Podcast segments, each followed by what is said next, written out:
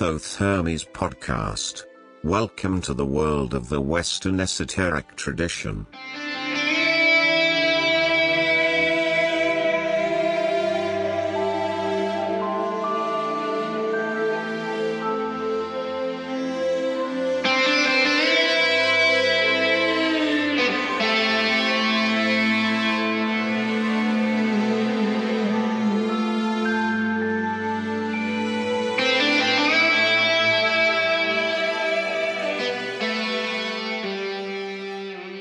Hello, friends and listeners. For the third time this week, I can welcome you. It's Friday, the 22nd of April.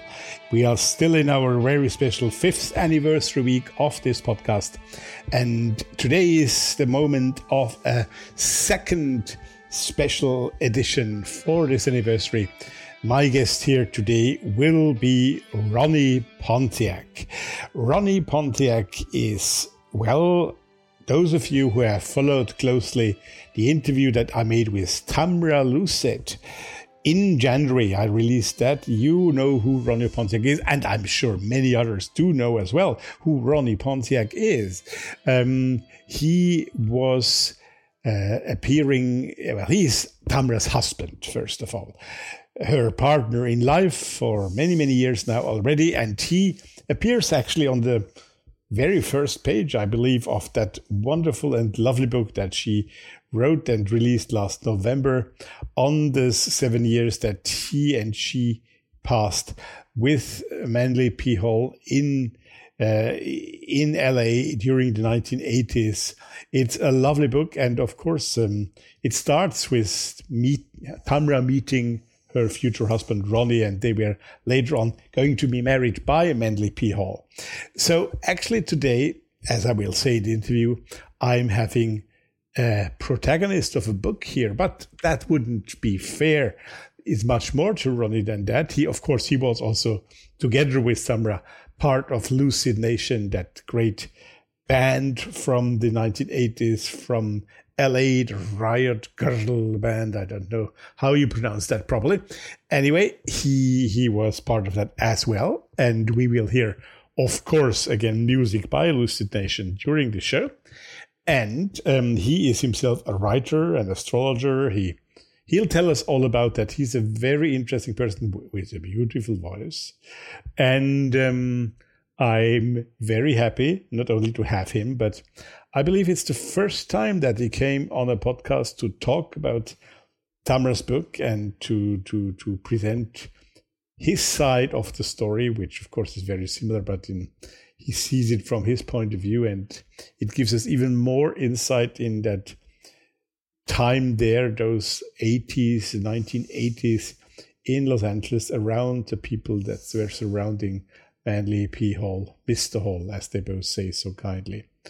So, a very, very special moment. And to introduce the interview, we will even have Tamra appear herself to lead us over to the talk with Ronnie Pontiac. But before we go there, you know, it's a bit special here today. I do not do a second intro between the first piece of music and then the interview because I'm not talking about websites today and about patron becoming a bit. Have you become a patron already, by the way?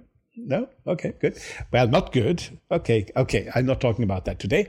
Um, so you are going to hear now a piece of music, as I said, by Lucid Nation, by the group that was two thirds of which you will hear Afterwards, Tamra with her brief appearance in the interview, and after that, Ronnie Pontiac. And I will only come back at the very end um, after the third piece of music.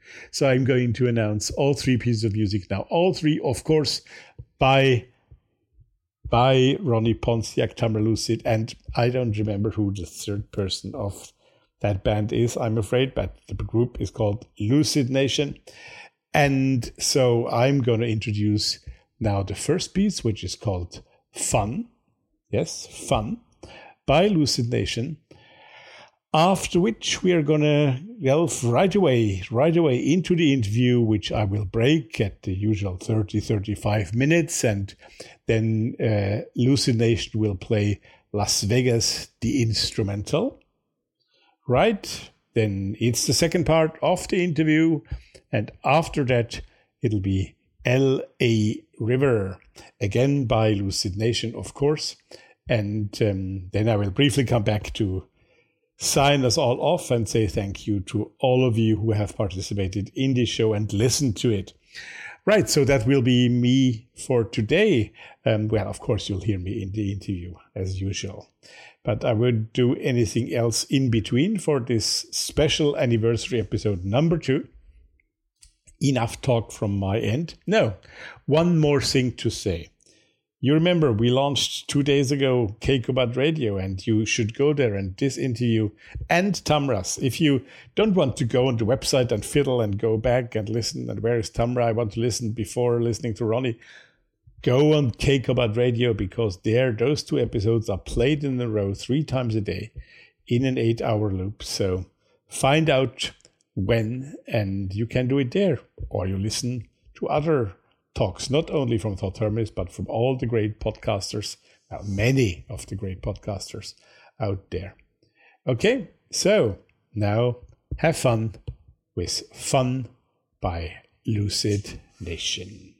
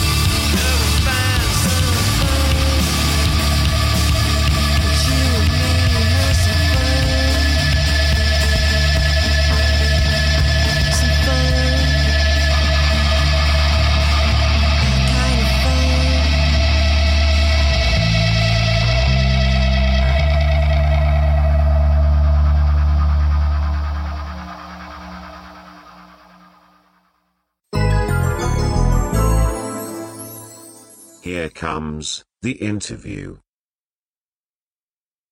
Okay, and now I am very glad in the first place to welcome someone back who some of you who are listening on the radio station just listened to a wonderful interview that we did back in January. And it's a great pleasure to say hello again to Tamra. Tamra, hello, how are you? Hi, Rudolph, how are you? Good, thank you. How are things over there since we last spoke? Great. I Quite see lovely. a lot, a, a, lot, a lot of things going on on Facebook, on the internet about your book, and uh, uh, it seems to be a great hit, isn't it? I think so. I'm no judge Don't of be publishing. Shy, Tamra. Don't be shy. but I've gotten a lot of very nice compliments. I'm I'm absolutely humbled by by how kind everybody's been about it. Yeah, yeah. Well, there must be a reason for that, Tamra. I'm sure. and uh, well, today it's a kind of a very exciting moment for me because I've looked through my about 120 episodes on the Thoth Hermes podcast, but apart from people who of course do appear in books but um, and you well they, they, they, are talked about in the book and you speak to them like pete carroll i had in the show for example people like that but i've never actually had a, the protagonist a, a protagonist of a book on my show and that is a completely new uh, situation for me and um, tamra would you like to introduce uh, actually the, the the person I'm going to interview here today for us? My pleasure. Well, Ronnie appears in my book, Making the Ordinary Extraordinary, as um, an evil enemy character and also Manly Hall's apprentice, the boy, mm-hmm. and um, also my partner in many creative endeavors. So I think the um, most fun aspect of this is you actually, actually, like you said, you get to introduce a, a person that actually appears in this book in this this bizarre story of mine. Absolutely.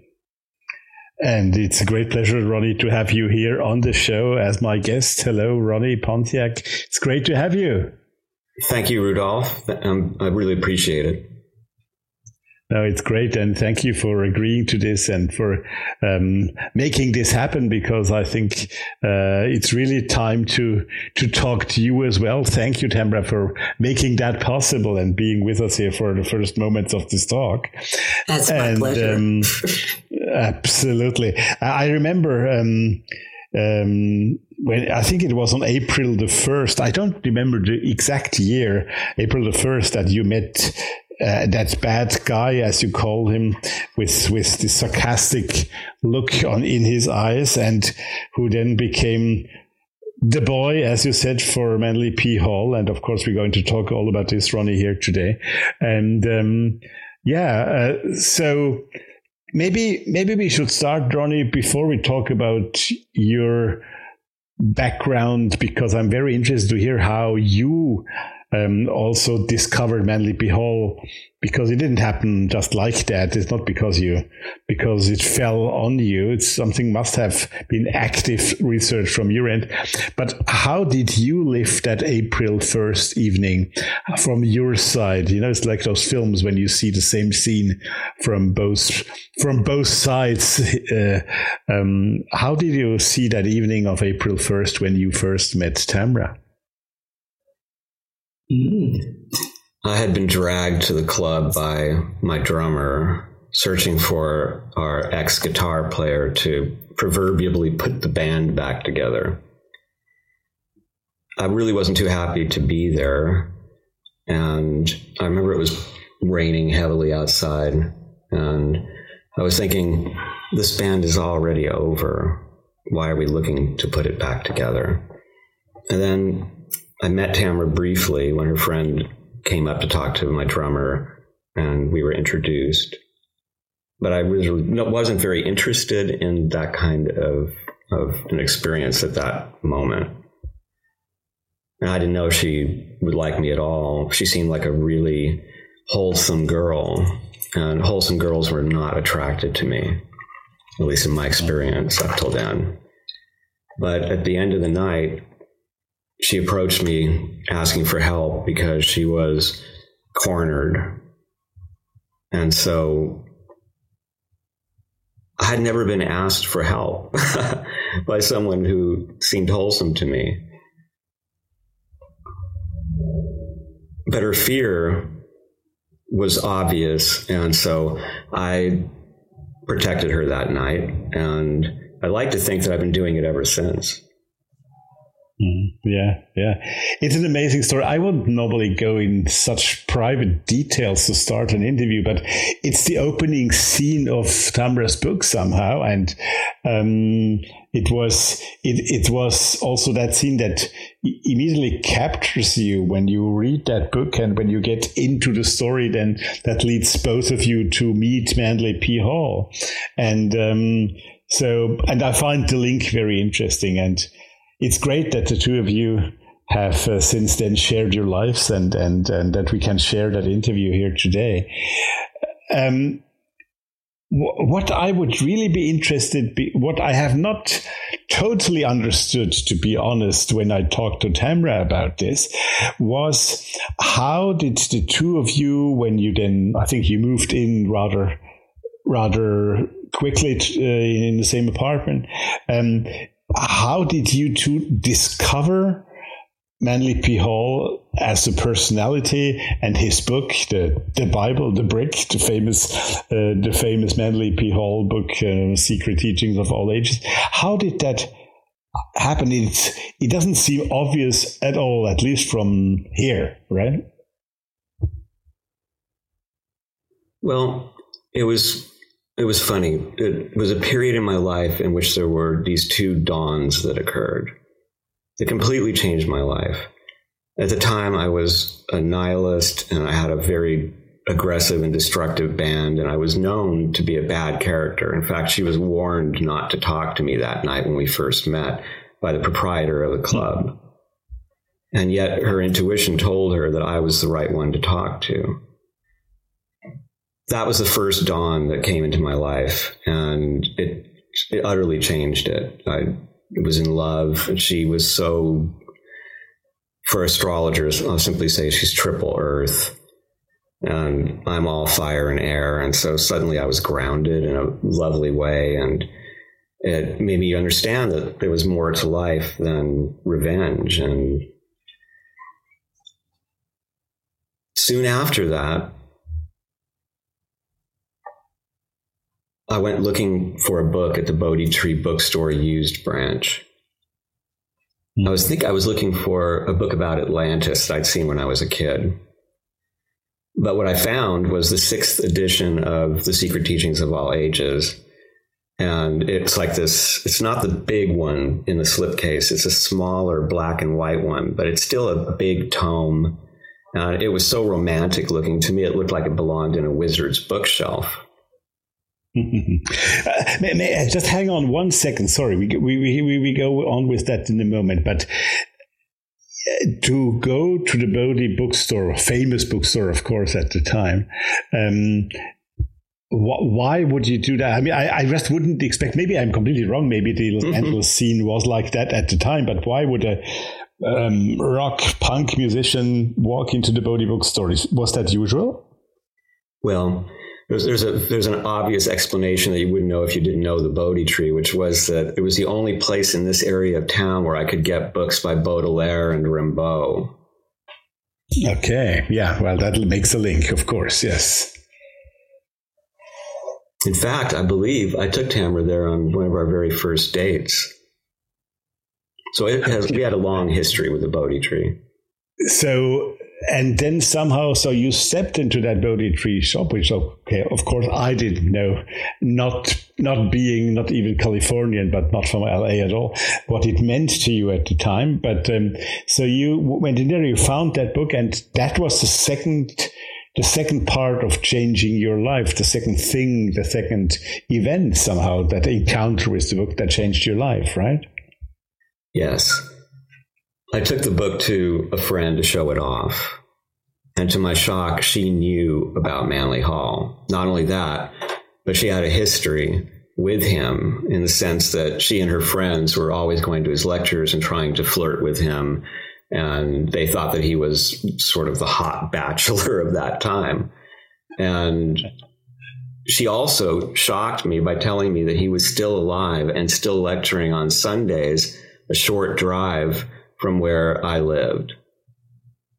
But I was very intimidated by the idea of meeting him. I had not lived a good life and I'd done some bad things. And I just thought that I would be instantly recognized as someone that was not welcome in the sanctuary of someone of such elevation because reading the book was changing my life. And I would, I would read a chapter and then tell Tamara everything in it. We would both be amazed.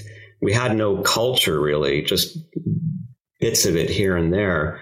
And suddenly this book opened up the idea that there was an entire world of inspiration.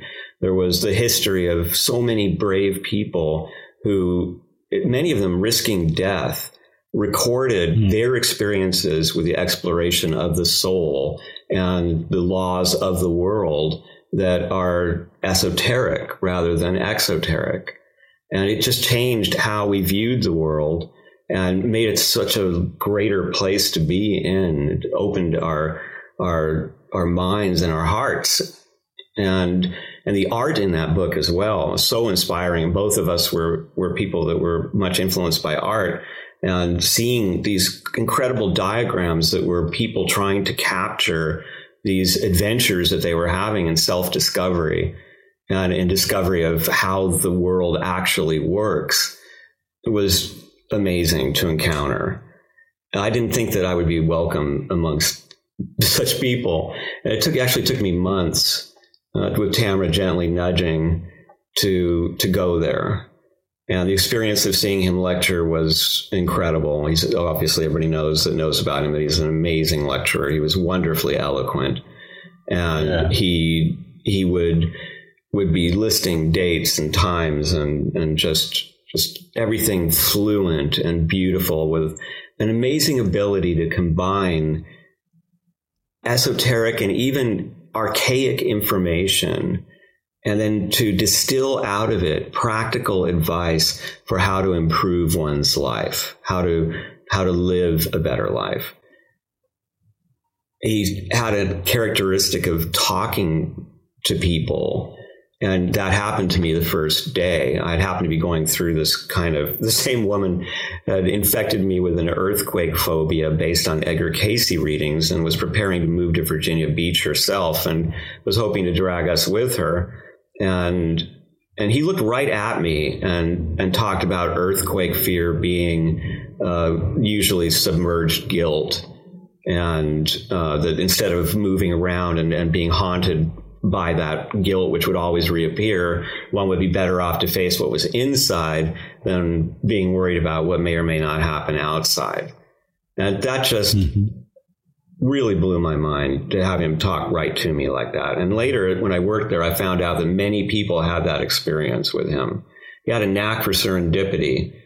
Uh, and the funniest thing about it is he couldn't see very well. I mean, he wasn't looking at me and recognizing my features. That he had, he, I was really not very visible to him when he did that. So something was at work there.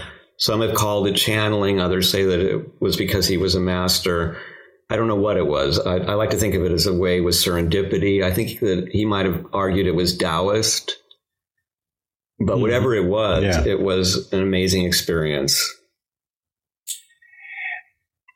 I mean, you could have reacted um, being in a situation as you just described it when you first went there. You could have reacted in two ways. Well, go there, make the experience, find it interesting, but you could also have said, okay, I, I'm certain not to be welcome in that, in those surroundings that you just said yourself and say, okay, that was it. I go out again. But, but there must have been something, maybe it was Tamra, but there must have been something that told you to to dig further, to go further into that world. Can you can you name that? Can you describe what happened there? There's a sense of recognition it happened with Tamara. I remember very clearly one of the first times I was standing next to her on that very first night that I had a feeling unlike uh, any I'd ever had before. Like I was standing on the right place on earth. Mm. And when I watched him lecture and he, he talked right at my phobia, I just wanted to be near this fountain of wisdom. I, I was willing to do anything um, menial in order to just have time around that place and to support his activities. And I wanted to come listen to every lecture and listen to every lecture given at the place. And there were some wonderful lecturers, Stephan Hoeller and Roger Weir and many so it was like stumbling upon a mystery school or a, a, university or something in the middle of a, of a, wilderness and a world of knowledge is suddenly made available to you and you just want to be there all the time mm-hmm, mm-hmm, mm-hmm. and um, but you just mentioned Stephen Hoeller and others that were at the same time also teaching in LA in general, not not in the same building, I guess.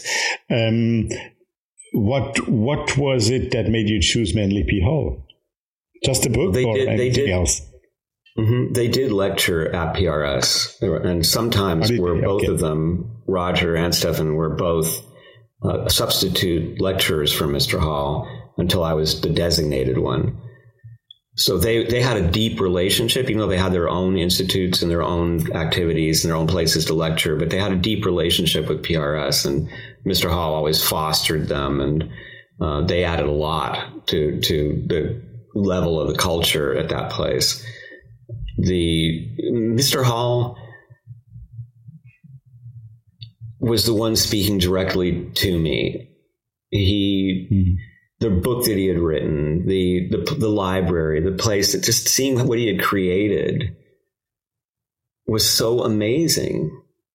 I'd never seen it, such sincerity or such compassion for the ignorance of the world, and and myself being so very ignorant when I stumbled in there, without even a, a sense of social contract. Mm. It was the most civilizing possible influence outside Tamra. I like when you say compassion for the ignorance of the world.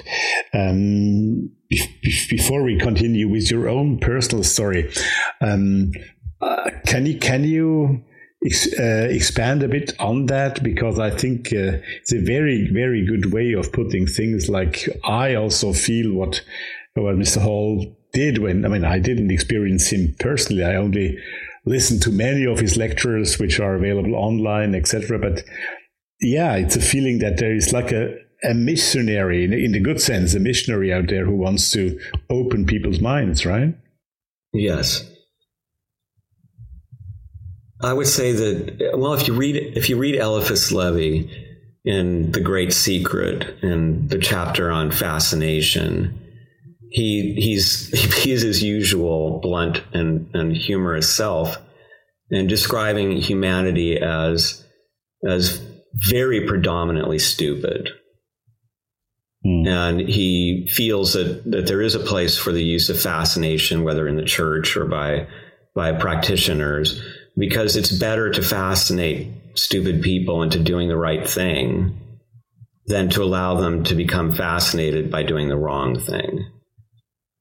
And in the case of, of Mr. Hall, I think that he he not only created many sources, many deep wells that, that you could draw water for your your soul from in his books and his pamphlets and his lectures, but he also created a community. And one of the things that's troubling, especially in America, I don't know how it is in in the EU, but but so many practitioners in America are isolated and and there isn't much sense of community. With his journal and his newsletter and his library and his Sunday lectures with the refreshments afterwards and his cute, amazing bookshop where you could find treasures, he created a big community. And it very much reminds me of a, there's a quote from Bell Hooks that I love. Uh, she said, I'm often struck by the dangerous narcissism fostered by spiritual rhetoric. That pays so much attention to individual self improvement and so little to the practice of love within the context of community.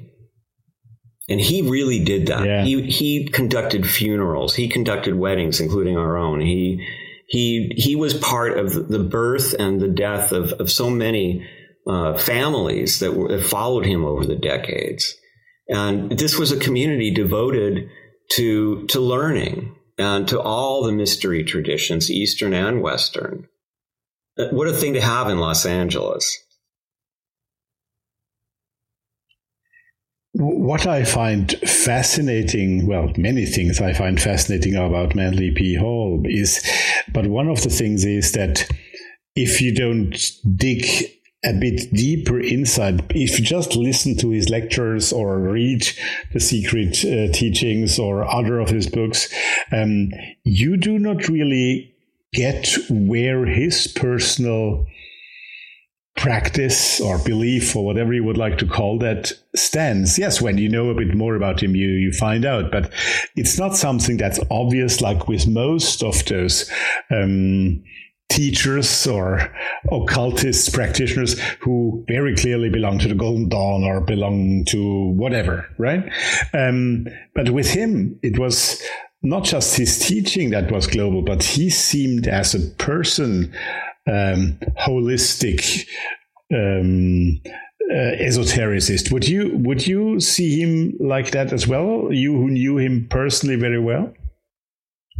Certainly, he he loved all the history, all the traditions, all the depictions of gods. Every every piece of the spiritual history of humanity was precious to him, as as preserving someone someone who cared enough about it with their experience to create something that could come down into the world and wind up in that vault of his. And he had a sense of, of I think that's what this, that is the, the, the big book is his attempt to preserve so much of this material that had come into his hands that most people would never be able to see. They would never be able to read the gems that he was pulling out of these old books. And so he gathered them all together into this compendium and in doing so, at least for the Western tradition, created this, this, as he called it, encyclopedic look at, at a history that had been greatly neglected, but that actually has been extremely influential, especially through countercultures, all through Western history. Hmm. Hmm. Yeah, this is amazing.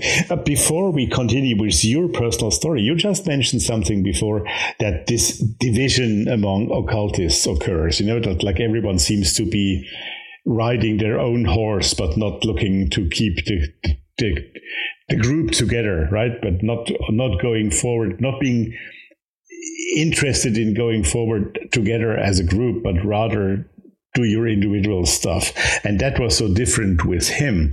Do you think that our time, our 21st century, the way things happen nowadays with a lot of books available with the internet and with podcasts like the one we do here, it has become, would have become easier?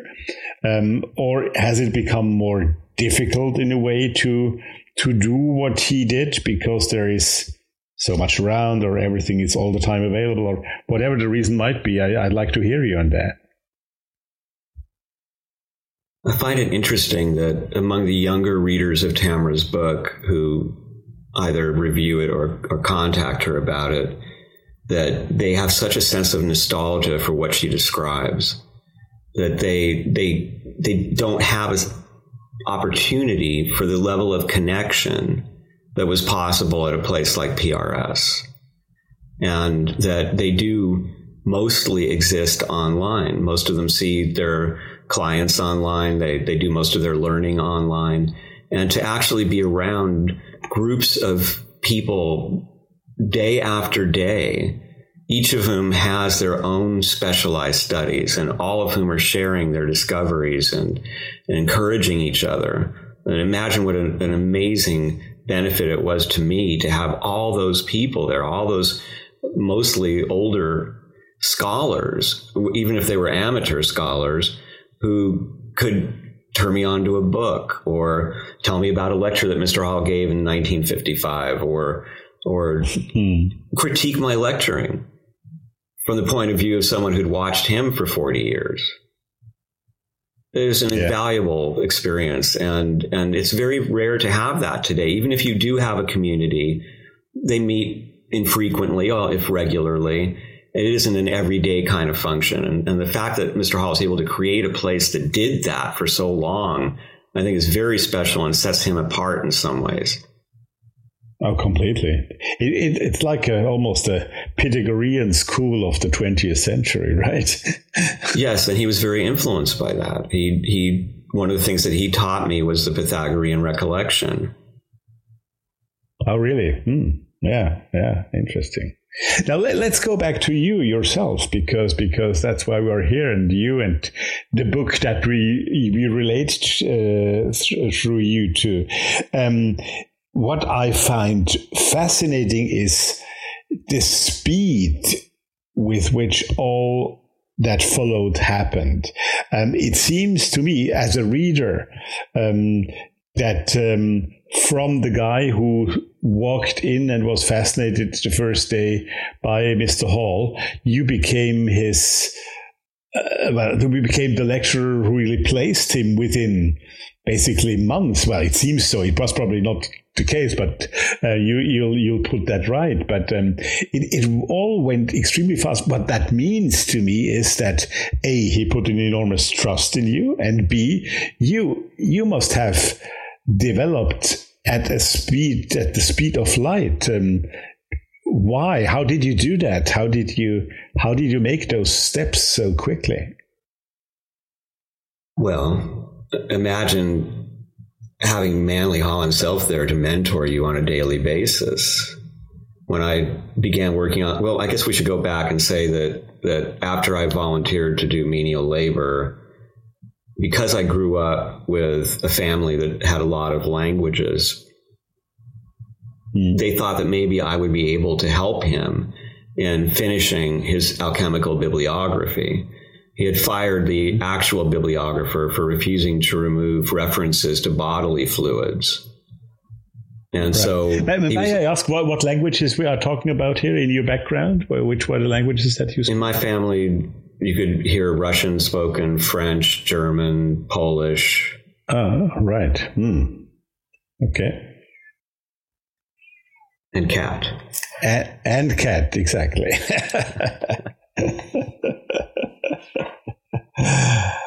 right. So, Sorry, I interrupted you on that, but that was just important to know. Mm. So that's how Tamra tells a story. I, I really don't want to to do it injustice to her book by telling it myself because her all of the way she describes it is so wonderfully vivid and accurate.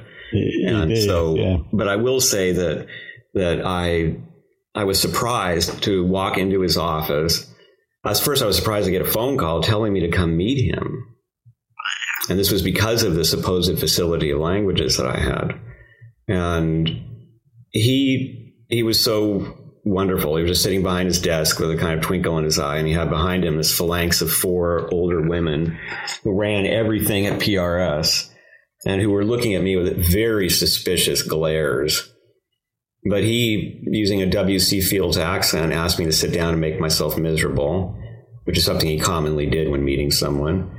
And I sat in this uncomfortable wooden chair in front of his amazing ornate Chinese desk, carved desk with place stuff with books and art and, and a big Japanese altar with all sorts of yab yum figurines and just a, a, a temple like environment with a feeling in it that I have never felt anywhere else. Just this big hum. I, I imagined it was like Tibetan monasteries or just somewhere where spiritual pursuits are the constant dedication and there are people of a high elevation interacting and mm-hmm. it later changed uh, when he when he left. I went one last time there, and someone else was in that room, having taken over the society, and the room no longer had that feeling. So obviously, it was him, and something to do with his long work in that room.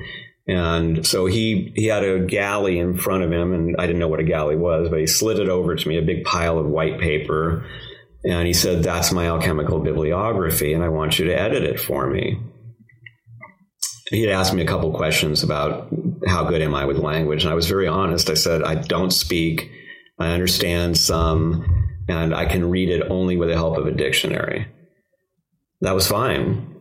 And so, to my shock, he said, Get started right now and let's go. I, I said again, I can't really do this. I don't know anything about bibliographies or alchemy or or any of this stuff. I'm a beginner. And I don't want to. I don't want you to think that I, I, I can look at. There was Latin in there and Greek and and languages that I had no knowledge of, and so he he insisted that I would be fine, and he would provide necessary guidance, and he kicked me out with the galley. And somehow, I don't know how she got there so fast, but by the time I got out of the room marked private and walked into the library, Pat Irvin, who'd been glaring at me next to his desk, the vice president of PRS, was mm. standing in front of me with her hand out saying, Give me that galley. And I thought, Bless you. You're right. I have no business being around this. But what an honor it was mm. to meet him and what an amazing experience. And maybe I can get something to do around here. But that afternoon back home, there was a phone call from his secretary, Edith, and she said, uh, Mr. Hall wants to see Ronnie tomorrow at 9 a.m. sharp. Hmm. I went down there. I was resolute. I was not going to take the job. I was not going to let him talk me into it. I, I had no experience with that kind of work. And I was, I just thought it was the wrong thing to do. I wanted to have some form of communication with this incredibly wise human being, and I couldn't start by misrepresenting myself. And Tamra and I agreed that that was the right way to go. Meanwhile, she had already been sort of absorbed into the functions of the PRS as somebody who could help out in shipping and do office stuff and and maybe mm-hmm. work out a little bit in the in the get, gift shop if needed. Yeah. But he he said to me, now this time there was only him and his secretary and he had the galley again and he shoved it across to me and he said he said you're going to work on this and if anybody takes it from you you come to me you work only for me hmm. and i told him again i can't do this and he said every morning we'll get together and we'll go over what needs to be done and every afternoon you can come in and i'll look over what you've done to see if you've done it correctly you will have access to the books in the vault. You can ask me any question you like.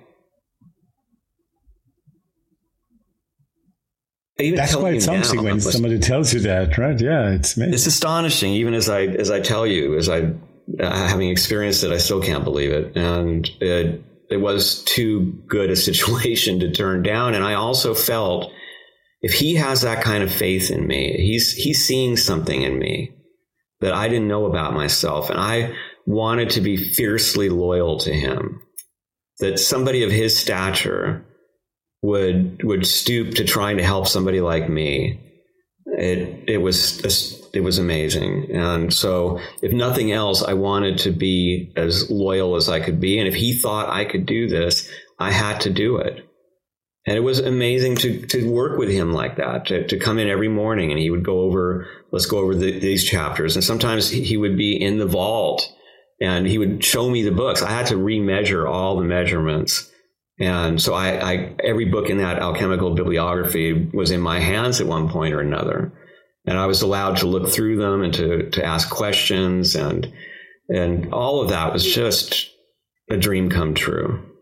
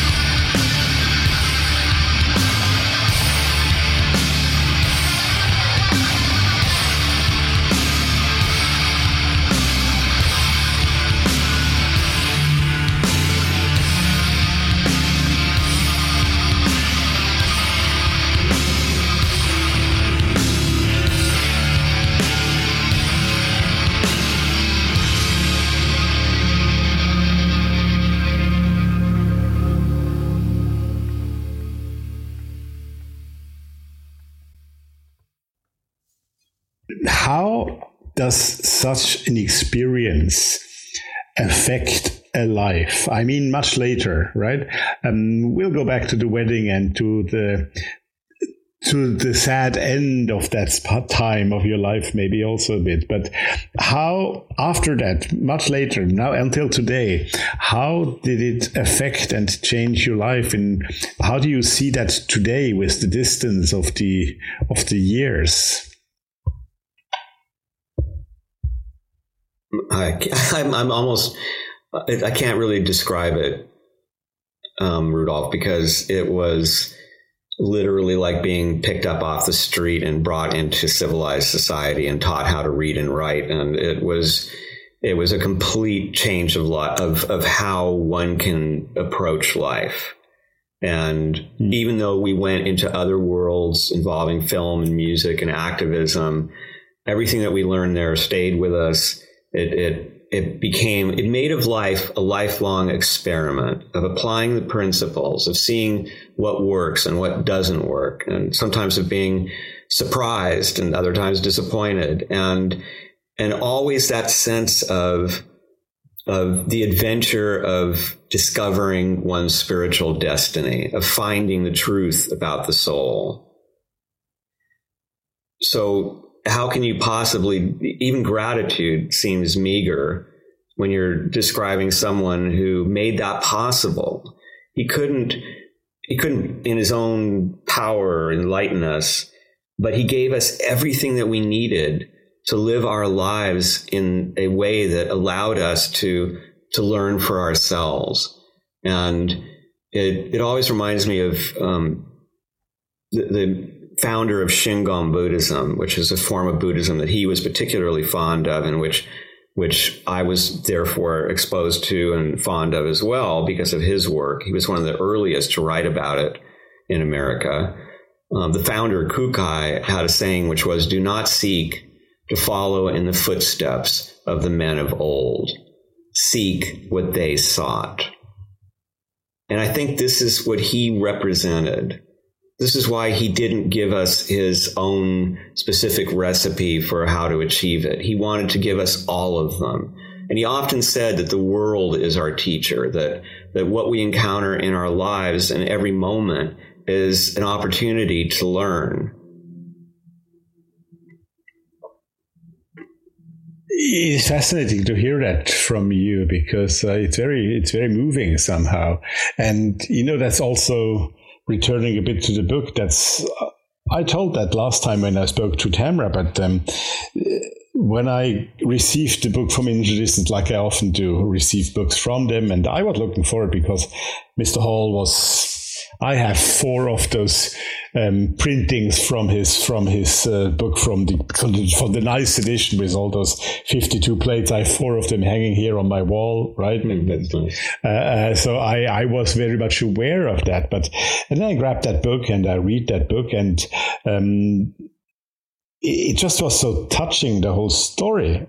It was uh, like a memoir somehow. And what you're saying right now here is goes is, exactly in the same vein. It's it's um, a personal experience. Now that's because you tamra and you are able to do that. But it seems to me also a little bit because in a way mr hall gave you the possibility to to tell the story like that or is that exaggerating what i'm saying I would agree with you. I think that it was wonderful for me to be able to observe him, to to talk to him, to see as many lectures as I wanted. I, I was allowed to come in free whenever he lectured, even though it was only a dollar. And and he was such a masterful speaker. And I do think that, mm-hmm.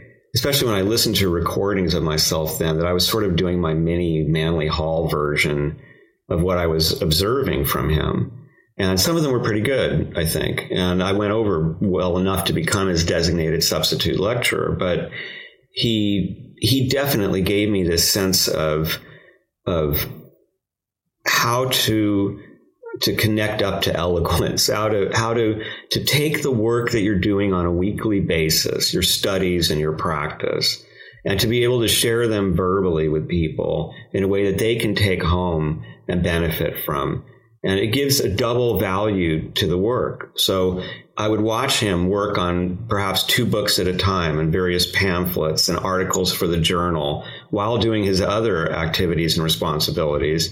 And, and then I would be helping him. He would tell me, go get this book. And that was another amazing thing about him. He would tell me the, the, the exact shelf, the, the, the binding and, and where I would find it exactly, just in the library uh, amazing. Mm-hmm. And this is this is a library of thousands and thousands of volumes. And over and over again, he would say to me, "It's going to be in the left corner on the top floor, and it's going to be in the fourth shelf, and it'll be a red binding or whatever it was."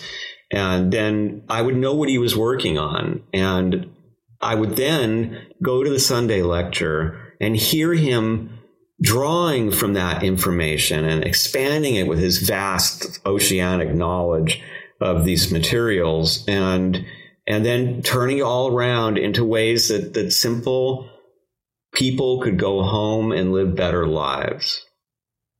Hmm. Well, well, that seems to me the most amazing things.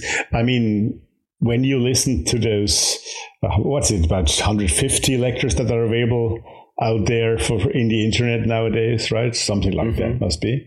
Uh, when you listen to them, um, they are deep, they are always interesting, but they are never over the top. You never get a headache, so to speak, uh, when you listen to them because they, they, they, they speak somehow to the heart, right? Yes. I agree. His sincerity was was part of, I think, the charm and the power of what he was doing there, and he he was honestly trying to help. Now, how was that when the first time you had to replace him speaking there? Um, that must have been quite a moment for you, no? Well, I've been. Lecturing was not my idea. It was the idea of Pearl Thomas, the librarian. And she just thought it was time for me to, having studied so many, so many books, working on the alchemical bibliography, to go out there and to share it with the community. And mm-hmm. Mr. Hall's secretary thought it was a great idea.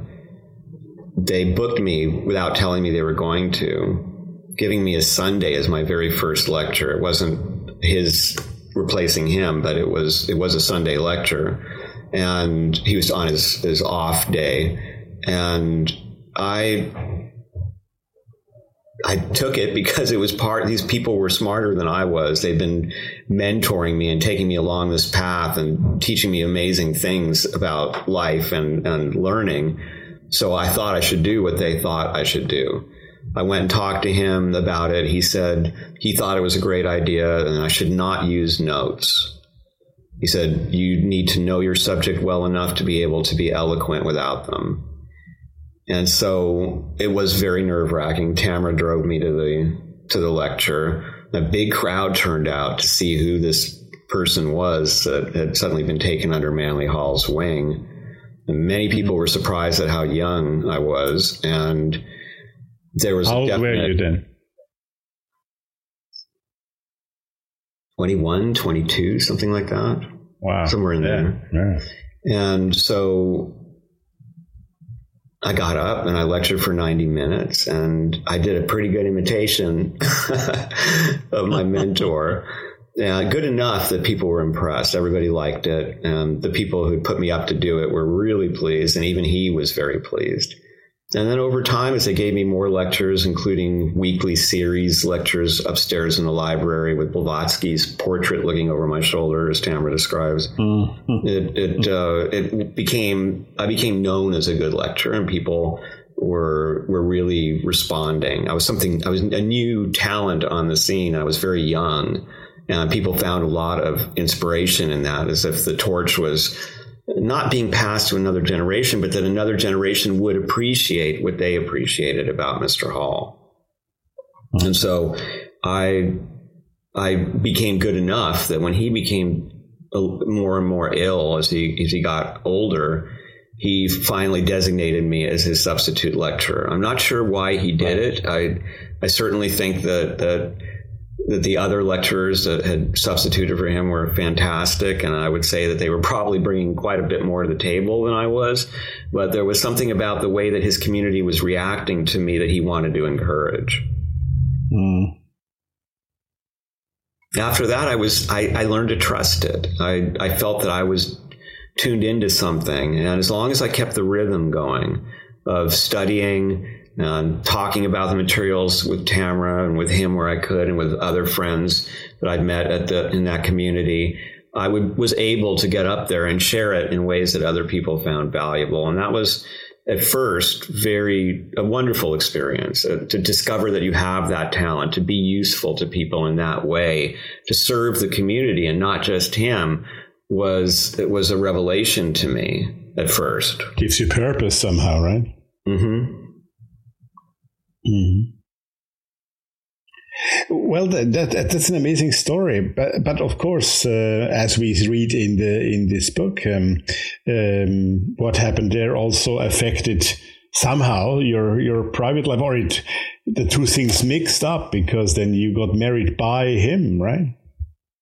Yes, he he was he and, and Marie were really behind it. And Tam and I, we didn't, we were actually secretly engaged just between the two of us. We didn't really want to get married. We just thought from the families that we came from, what we had observed, we just thought that marriage was not a good institution and that in fact it could hurt our relationship. So we, we were happy the way it was. And we were pretty shocked when uh, it was, they were it was Mr. Hall and Marie, and they, they, they were very serious. And it was, he was, she was about to take him um, from the office at the end of the day. She'd always come to pick him up, uh, except the days when Art Johnson would, would, would drive him when she couldn't. But he, mm-hmm. they were very serious. They'd been talking about us, and Edith had a mischievous look on her face, and they wanted to talk to us about something very important over dinner. So they took us to their favorite restaurant, which they did many times, and, and announced that they thought we should get married they had already been looking at our charts. They'd already picked out several dates. And mm. I, I, was taken aback. So was Tamra. But then he was, he wanted to, he said, I'll do the ceremony myself and we'll do it in my backyard. So to be married by Manly Hall in his own backyard under these, these two huge trees that were out there that shared a common trunk uh, we just couldn't say no to it, even though we even went into it feeling a lot of trepidation. But but they again, we felt that that we had received so much from these people, so much wisdom, yeah. so much nurturing that it would be wrong for us to to now say that they were wrong. Yeah, yeah. I don't want to expand too much on on the end of the story. It's, it's a kind of a sad end, but Tamra in her book manages in a brilliant way to to let everybody feel the sadness and also kind of the not guilt that wouldn't be the right word i think but the, the, the, sorrow she felt that she, she felt she had not been able to to keep that from him from happening right um, but um, maybe just a few words about how you felt when the time that's how I how very much I feel it as a reader. Um, how the time had come to its end somehow. It it it just needed to finish, uh, even if it finished in a sad way, right? I think Tamra captures beautifully the the shift that occurred because there were years there where it was several years where it was really dreamlike in a very positive way. It was a, a, a sanctuary like an oasis or a little paradise for us. And then things began to shift, beginning with as I became a more popular lecturer the experience of lecturing changed very much, and the politics that grew up around me were disconcerting.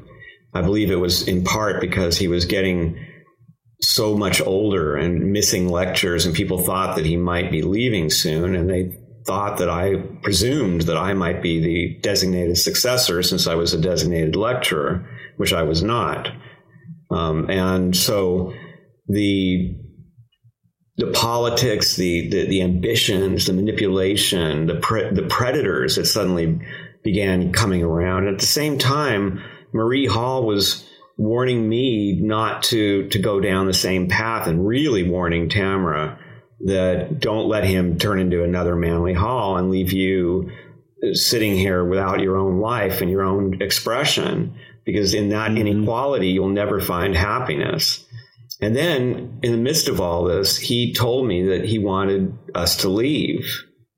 And he explained to me that, that soon he would be going and that many of the people at PRS were older, as old as he, and they would be going. And he didn't want Tamra and I to have to live through these endings and the inevitable chaos that would occur. And I mm-hmm. took it as a test. I didn't want to leave. I had great feelings of loyalty to him still. I still do. And I kept coming back. And at first, I started saying things like, well, you have to approve what I do next. And I would come to him with different ideas. I had been accepted to some Ivy League schools uh, for a PhD program. And so I said, what if I get a degree in this and I come back and I defend PRS through academia with their tools? And he, he didn't like that one. And we went through this dance for a while of me still working for him, Tamra and I still screening for him. And during that time, in the very beginning of it is when Fritz showed up. And I remember screening him with Tamra, and I remember that we both were very creeped out by him. And we both told Mr. Hall that we thought that he was someone that was up to no good.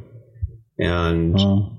for whatever reason, he became good friends with the Halls. And at first, it did look like a good thing. He, he had Mr. Hall on a diet he was making sure they were eating organic food. He brought over people who were volunteers helping her organize her work. And he even got her online at the beginning of the internet with a computer. And so she immediately lost interest in me. I'd been working with her. I, I couldn't produce such miracles. And that was okay. I, I, I, learned a lot from her, and Mr. Hall was asking me to leave. And so I started to, to back out somewhat. But we were so uncomfortable with the situation that Tamra and I decided to do a the only time we ever did what we would call a welfare check because the halls had said to us, "You're welcome to come over anytime. You don't even have to call." And we had never done that, but we did do it that time, and he answered the door and he didn't want to let us in. The only reason we got in was because Marie heard my voice and invited us in. And then he flitted around. He was he was listening in corners and just absolutely a, a really the tension that, that like he from felt. a bad movie just, in a way. it is yeah, very much. Yeah. It was like like a melodrama, and we. Yeah. We felt that he thought he was up to no good, and we couldn't understand why they they weren't sensing this. But at the same time, we thought, look, this is the halls. They know what they're doing. We we must be. Maybe this is just us being resentful that he's the new star and we're leaving, and and paradise is closing its doors to us. So we we just figured we can't we can't really do anything about it. But then Tamra was so alarmed by that visit that, as she says in the book, she had one last meeting with him about Fritz, and she really went hysterical. And I I was shocked and dismayed by the whole thing. I, I, I thought that it was just, it was terrible because Marie was prone to these kind of shouting fits and being very emotional and having conspiracy theories about history. And here was Tamra with a conspiracy theory about this friend of the Halls. And she was, was shouting at him like Marie. And I knew it was a disaster. I did not know it was the last time I would ever see him but at that point we decided it was she was so embarrassed by the whole thing. And and we decided well he's been asking us to leave all this time. This obviously it's time to go. This is the moment and yeah. so we did. Yeah. It's a moving story. It's a moving story it really is. In you know in, on the first page of of Tamra's book on on the uh, there are a few review excerpts, right, from from from that, and one is by my good friend Tobias Churton. I think he's he's the person that has appeared most often of anyone on this show so far. and Tobias, he says something in his in his little comment there that I have to ask you about because um, that leads us into the present from from the story back then. It says bitten by the Rosenkreuz bug as much as her subject, right? so, have you both been bitten by the Rosenkreuz bug at some point? And how much has that now? Let's speak about you. Um, how much has that affected you today? How, what is, if you want to talk about it, if not, that's fine. But what's your practice today? What, what, what do you still do uh, in practice and not just in theory from those teachings? To answer your Rosicrucian question first, because of my work on the alchemical biblio, which includes many Rosicrucian books, including the Fama, of course, and, and the other mm. classics, mm. and the many, many reactions to it, I was exposed at first to Rosicrucianism through that.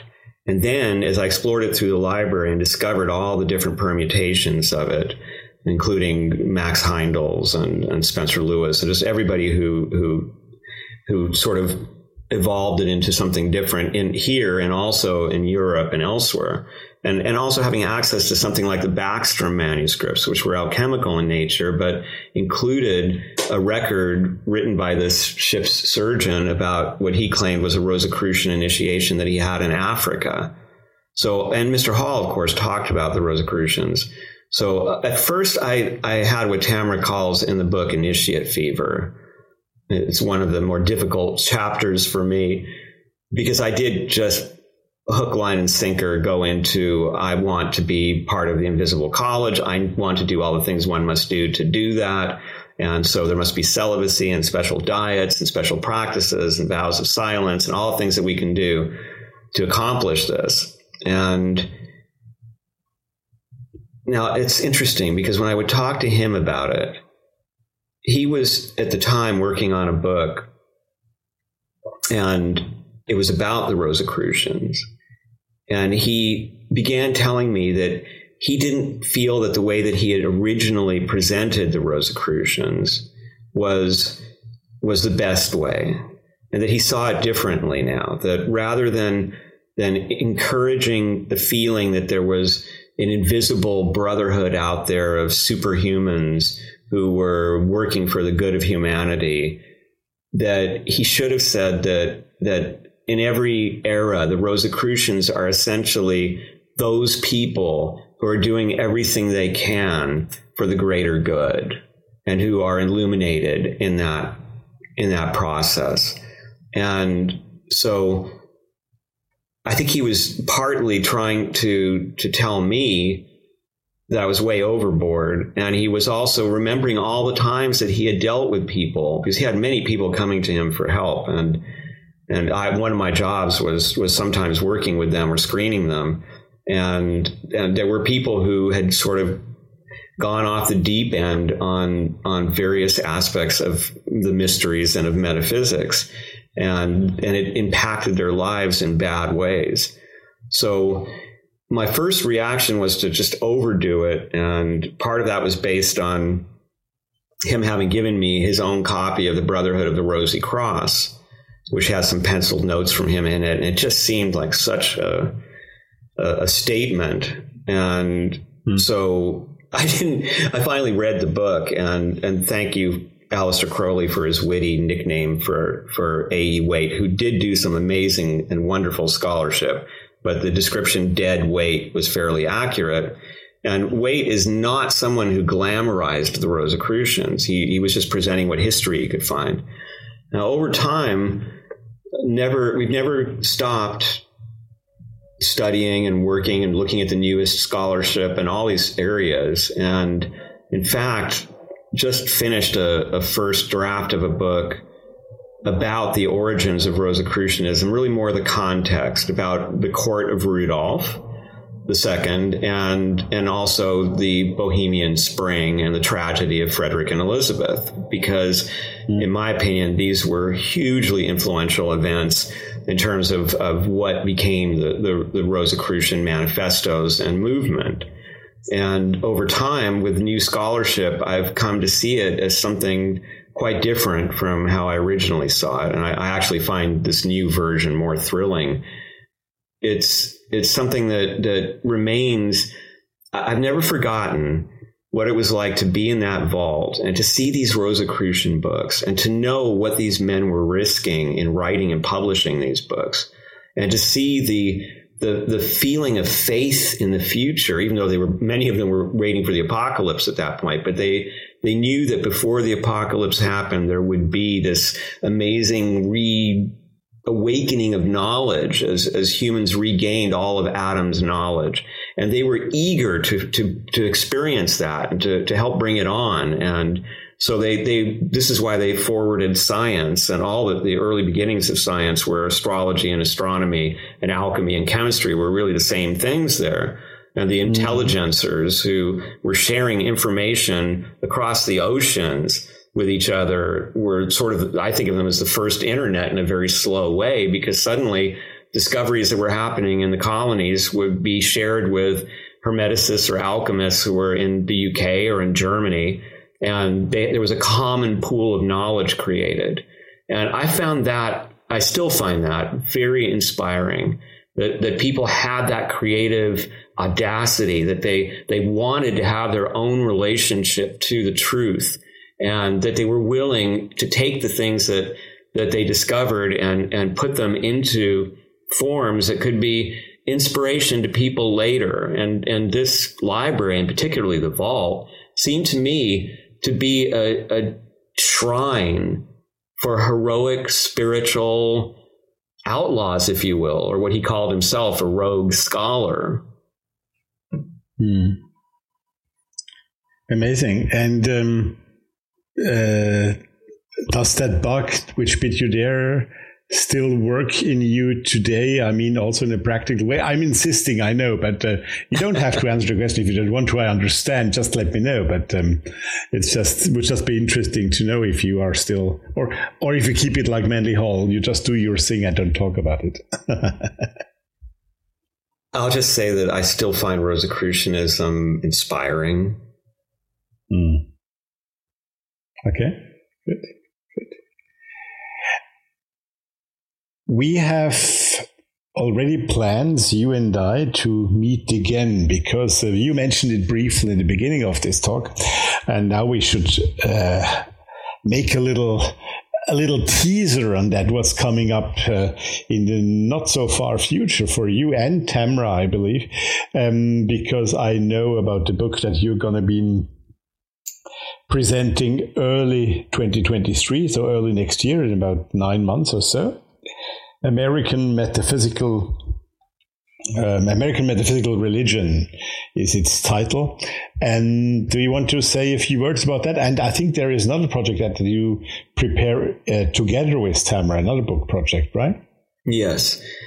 The first one, American Metaphysical Religion, the esoteric and mystical traditions of the New World, is a almost 700 page book. I'm sorry to tell readers but it's filled with stories that are like Manly Hall in a sense. There, there's a rich 400 year heritage of influence uh, of this sort of underground of religion from all cultures, from all corners of the world that has been boiling in this American melting pot.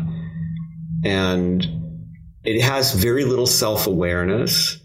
Many of the heroes the, the, the people who really contributed to the creation of this thing, if it is a thing, they are not known, although they were extremely influential. I mean, so many forgotten with stories that are just inspiring. And some of them are many frauds, and yet some of them are still inspiring. And yet there are also some true, it appears, what, what William James called white crows lots of black crows in American metaphysical religion, and they're still amusing, and they still can teach you a lot about America and about about ourselves. And often there's a lot of wisdom contained in, in their madness or their fraudulence.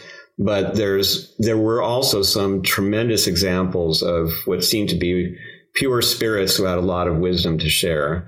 And I have been studying this stuff since I was working for him for Manly Hall because I first encountered people like Alexander Wilder or the Platonist, this bound volume of a newspaper that he had that was published uh, near St. Louis around the time of the gunfight at the OK Corral. and all it contained were translations of Plato, Iamblichus, Plotinus, and even translations of Eliphas Levi. And I just remember being so shocked when I saw it. And I wanted to know who were these people. And there was hardly any research on any of them, even Alexander Wilder. And so I have been, ever since then, just exploring wherever possible a new scholarship about the history of metaphysics in America. And once this term was coined, first I think that Harold Bloom coined it, but I'm not sure about that.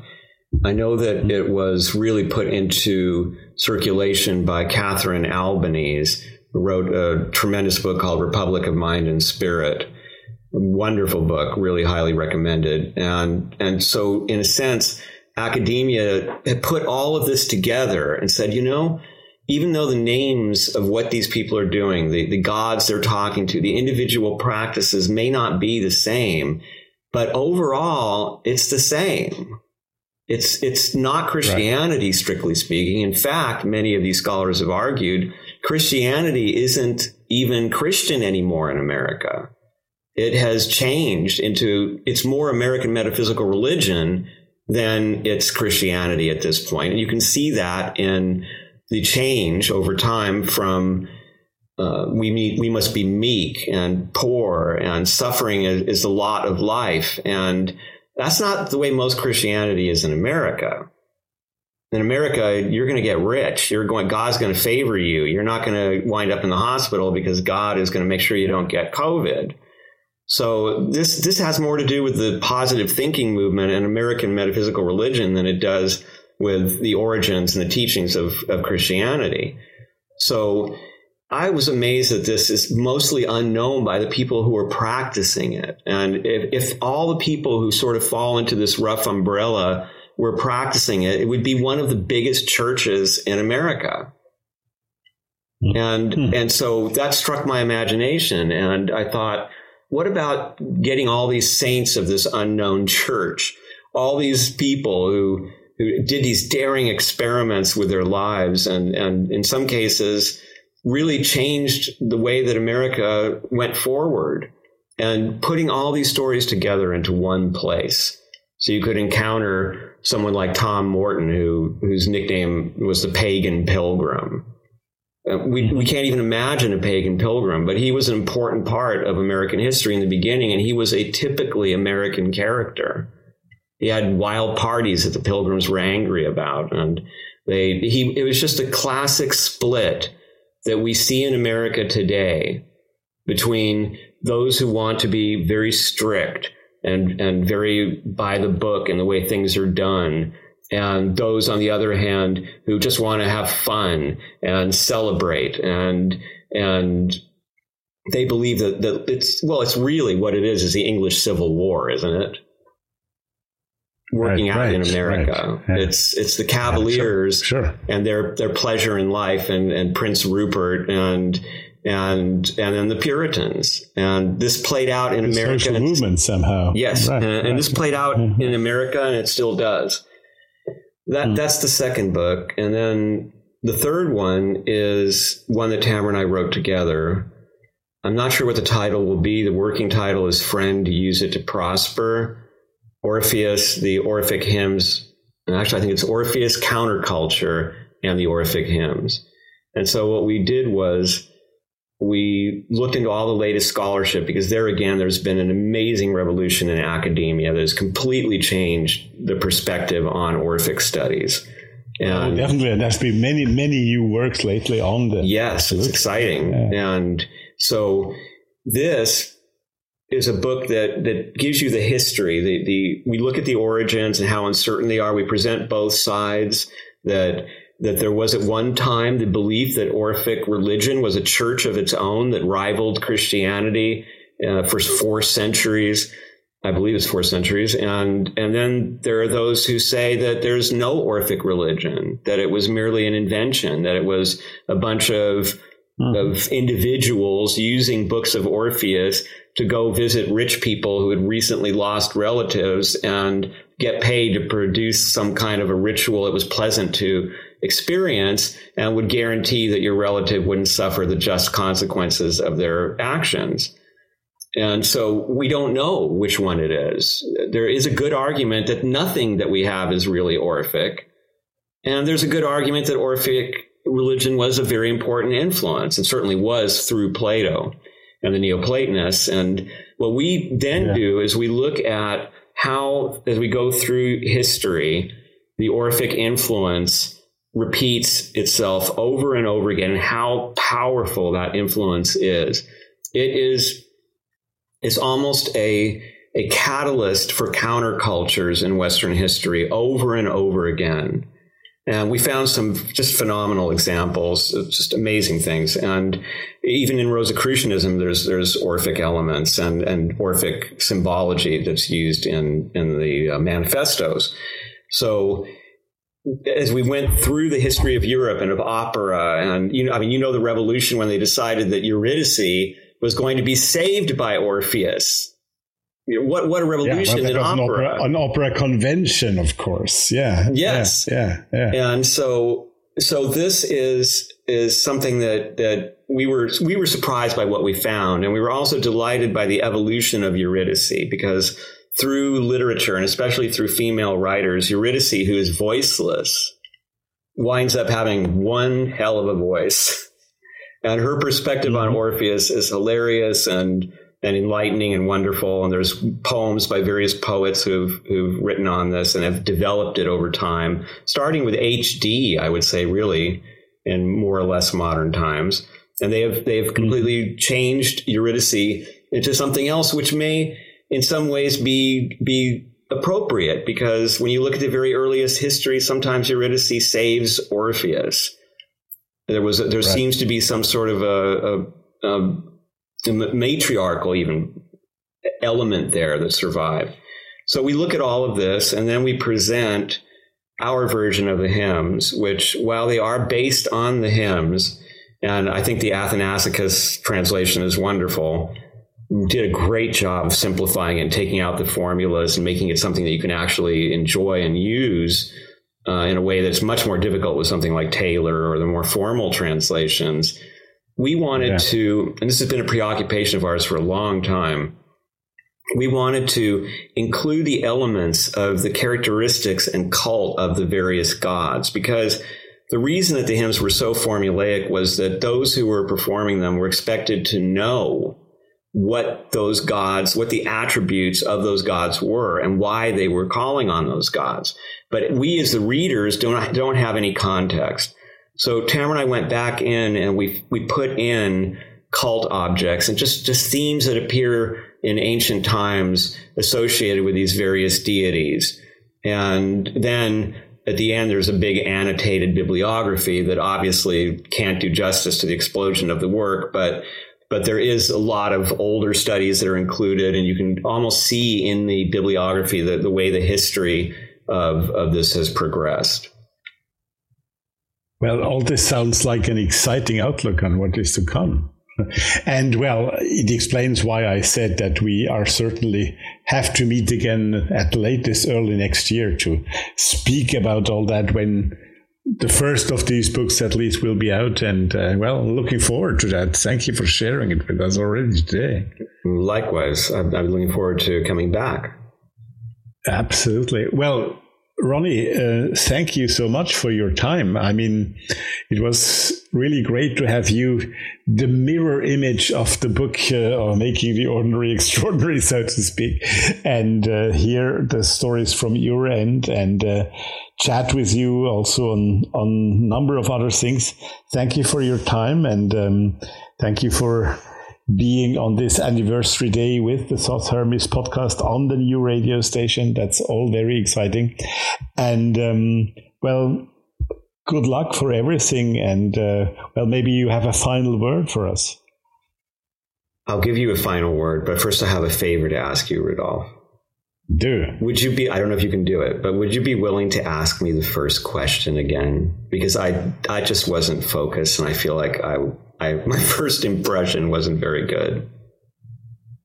Um, I don't know if I can because I don't remember it. To be honest, because I don't script, I don't script those things at all. You know. Well, that's a great answer. I can accept that. It will stand. no, honestly, it's not. It's not. It's not because I don't want to, but it, it, I, I just have no idea what I asked you an hour fifteen ago. uh, but honestly, if if I had felt that it would be weird or whatever for you, right? Um, I wouldn't. I would have stopped and and and and and I wouldn't. I wouldn't let it out. Don't you worry. Okay. Well, I appreciate right? that. It's good to know. Um, I will. I'll leave you with but, this. Um, if, you, if I may, I don't think. Uh, yeah, yes. Just, just let let give me two seconds to cut and then start it. Okay. So because I will cut this out, yes, right? Understood. What you just said. Mm-hmm. Yes. Mm-hmm. Okay. So I'm going to leave everyone with this quote from Ficino, since we were just talking about Orpheus. He said, This is one of my favorite quotes I learned from Orpheus that love existed and that it held the keys to the whole world. The whole power of magic consists in love. Well, what else there is to say? Thank you, Ronnie. Goodbye now. Thank you, Rudolph.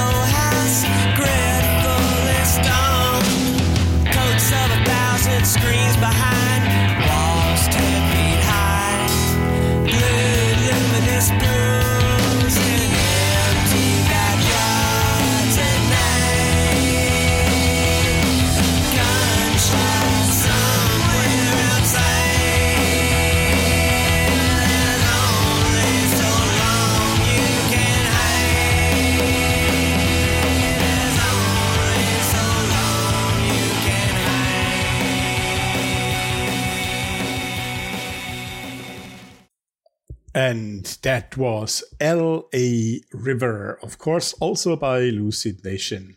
And to give you once again the names, the titles of those three um, pieces of music by Lucid Nation that you heard before the interview, before we started, it was Fun by Lucid Nation. Then in the break, there was Las Vegas, the instrumental. And now this was LA River.